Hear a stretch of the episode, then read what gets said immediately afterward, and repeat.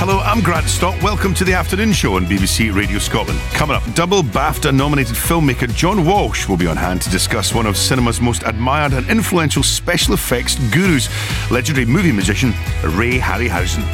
You're listening to The Afternoon Show with Grant Stott on BBC Radio Scotland. Right, time now to take a journey into a world of thrilling films that could have been. Films from the mind of the stop motion genius who revolutionised Hollywood special effects, Ray Harryhausen. For those of us of a certain age, Ray Harryhausen is something of a legend, and his films are still firm TV staples, which means people of all ages can enjoy his amazing work like Clash of the Titans, Jason and the Argonauts, the Sinbad films, One Million Years BC, and a host of, of others. Proof positive that Harryhausen is almost a genre of its own. Uh, we know them simply as Ray Harryhausen films with their staggering visual effects and amazing monster creations.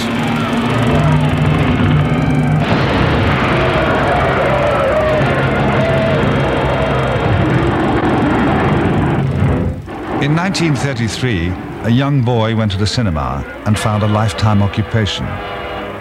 King Kong fired his imagination, his curiosity, and his ambition. Half a century later, Ray Harryhausen reflects back on his own creations. Sinbad, Gulliver, The Beast from 20,000 Fathoms, Jason and the Argonauts, Clash of the Titans, and the host of fabulous creatures from the imagination and skill of the master of animation. Now, for the first time, the secrets have been unearthed for those unmade films, missing scenes from the films you love Stunning artworks, models, and test footage, all revealing new worlds, epic lands, and fearsome creatures that until now had thought to have been lost for all time. Yeah, just a, a, little snippet there from a specially created trailer for a new book from double BAFTA nominated filmmaker John Walsh. He was a teenage filmmaker when he first met Ray and made a documentary about him. The two became friends right up until his death in 2013, and now John has just released Harryhausen, The Lost Movies, which explores his unreleased films. And I'm delighted to say that uh, John joins me now from our London studio to tell us all about it. Welcome to the show, John.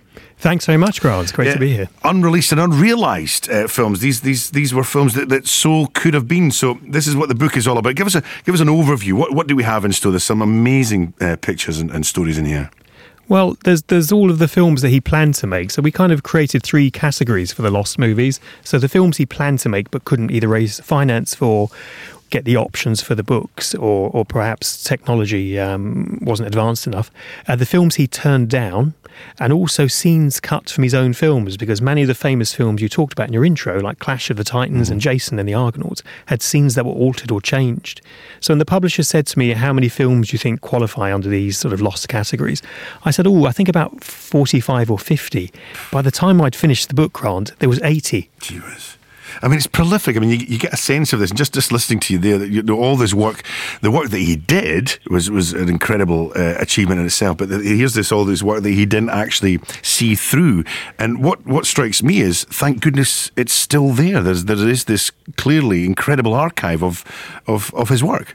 That's right. The Ray and Diana Harryhausen Foundation was set up in the 1980s by Ray himself uh, to protect the creature collection, all the models you know from all the films, uh, but also to, um, as it were, protect and preserve uh, for the future his techniques, which he thought at the time were going to be uh, out of favour and out of fashion. And I don't think he ever imagined that by 2019, stop motion animation would be back and back in the way that it is. But we're lucky that Ray kept hold of everything within the Foundation's archive, we estimate there's 50,000 items, wow.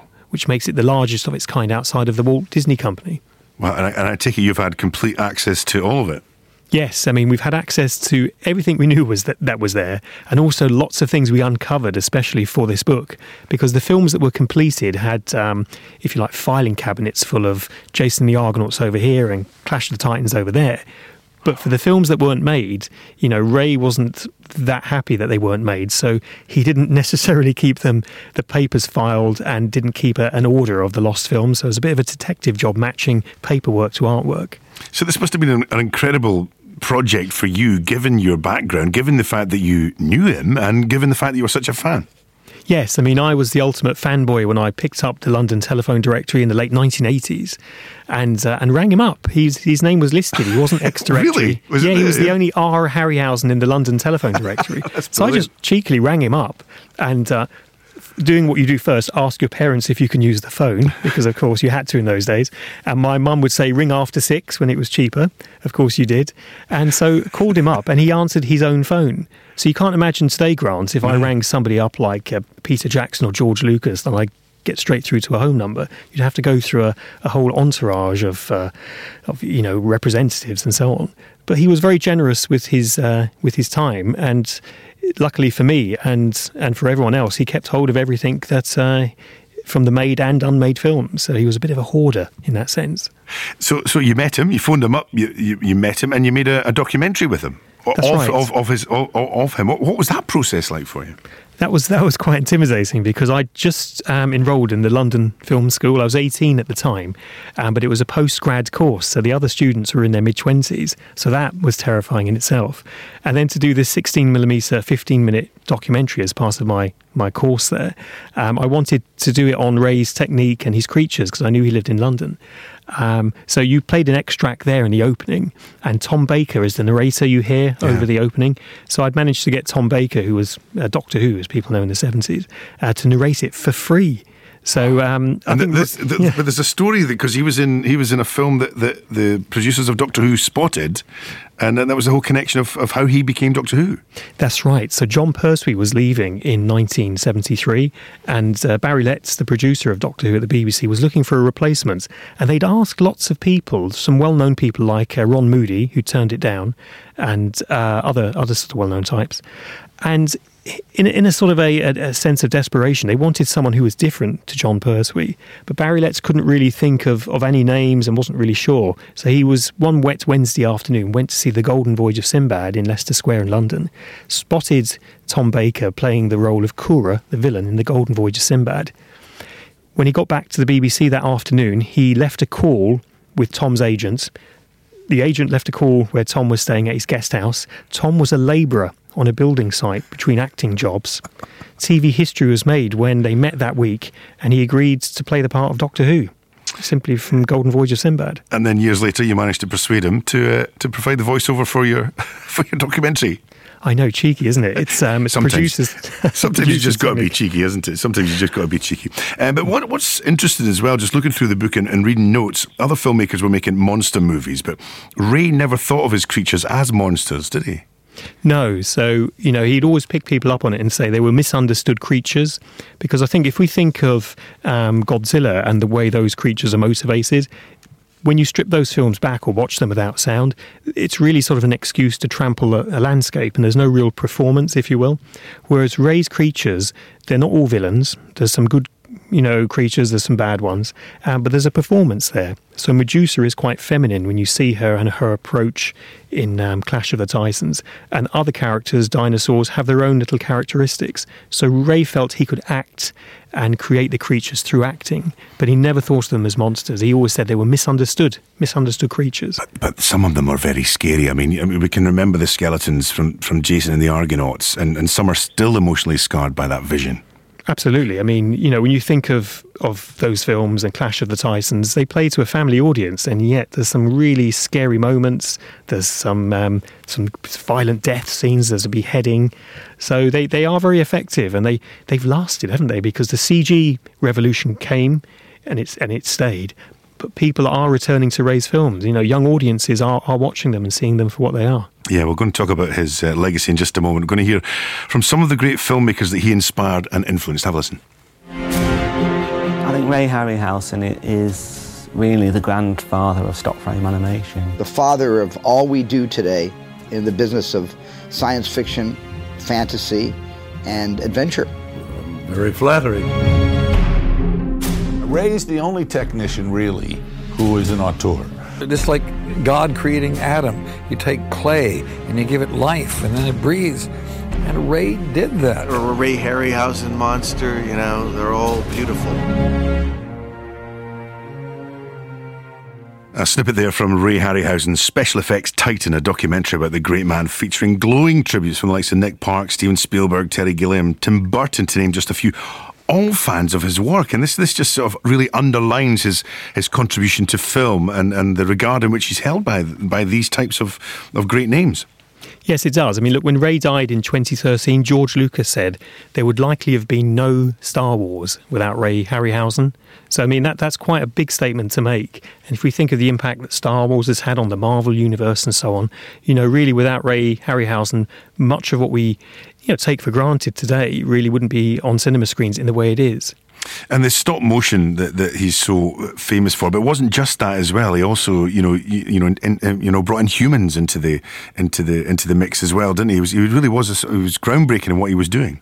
Yeah. So how how do you when you have a small model that's the size of of a, maybe an action man or a mm-hmm. Barbie doll, how do you merge them with a full size actor? So Ray developed different techniques for integrating live action with animation, and it wasn't always the same technique. He would change it per scene or cut to different sequences and different techniques he developed. So it was a case of keeping the audience guessing as to how he did it. But often audiences wouldn't try to find out, they would just be taken along by the story. There was only a handful of, I suppose, there wasn't a name for it at the time, but what we now recognize as geeks or fanboys who were kind of thinking, well, how does he do that? And I was one of those people who got an 8mm camera and tried to do my own little animations, very, very rudimentary. And uh, also in the book, you, you, talk about these lost movies uh, and key projects, and what you talked about earlier on as well as films that, that he, he could have been involved in but, but didn't. And, and couple that, that sort of spring to mind, uh, I remember when King Kong was remade uh, in the late seventies. He was he was approached to be involved in that, but but couldn't because time. Yes, very frustrating. Um, Ray got into the whole science fiction animation um, area because of the original 1933 King Kong. And throughout his career, he tried to get it remade. They approached RKO for the rights. They nearly did it with um, Hammer Films in the 60s. So in 1975, Christmas 75, he gets a phone call from the very famous Hollywood producer Dino De Laurentiis directly down the phone. And uh, he says, Is that Ray Harryhausen? And Ray says, It is. He says, I hope you're sitting down because I'm remaking the biggest monster movie in cinema history. And of course, it was the 1976 remake of King Kong. Mm. They had an enormous budget, they had locations already planned, they had the cast in place. And so Ray was very excited when Dino said to him, I'd like you to create the, uh, the 60 foot ape. So Ray said, "This is marvelous. You've got this great budget, this great cast and crew, and so on. Um, when you know when when do you need me, and when when what's your plans?" He said, "We need to be in theatres in twelve months." So of course, twelve months is not enough time. Not really. You would barely have time to to create the creatures and do the development work. You'd need two to three years. And King Kong is in so many scenes yeah. that more four years would probably be more like it. So sadly, Ray had to pass. But strangely, rather than go to another more advanced process, they did something that even the 1933 King Kong didn't do. They actually put a man in a gorilla suit.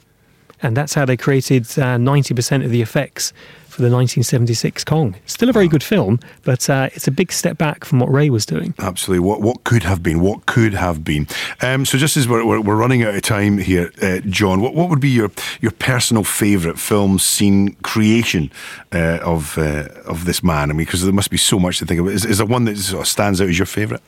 Um, we found so many surprising things. War of the Worlds, we found test footage for his 1949 planned version, which would have had Martians on tripoded legs.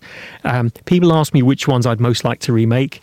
Sinbad Goes to Mars, he had Chris Foss, the famous illustrator, come in and work for him on that film in 1979. Chris Foss, at the same time as doing illustrations, which have never been seen before except in this book, was working with Ridley Scott on Alien, with Stanley Kubrick on AI in the early 80s, and Alejandro Jodorowsky on his unmade version of Dune. So the artwork for Sinbad Goes to Mars has that real industrial, brutal um, kind of feel and vibe. Um, but I suppose the big news from the foundation is that um, we've we're in a development deal to make Force of the Trojans, which was the unmade follow-up to Clash of the Titans, and wow. should have come out in 1984. And I've been working on that now for the last year and a half. Well, so his legacy and uh, his work continues, which is great news. John, thank you so much for, for taking time to speak to us today. Thanks very much. John Walsh there. His uh, new book, Harryhausen The Lost Movies, is out now, published by Titan Books. If you want more information, as always, go to the Afternoon Show webpage. You're listening to The Afternoon Show with Grant Stott on BBC Radio Scotland.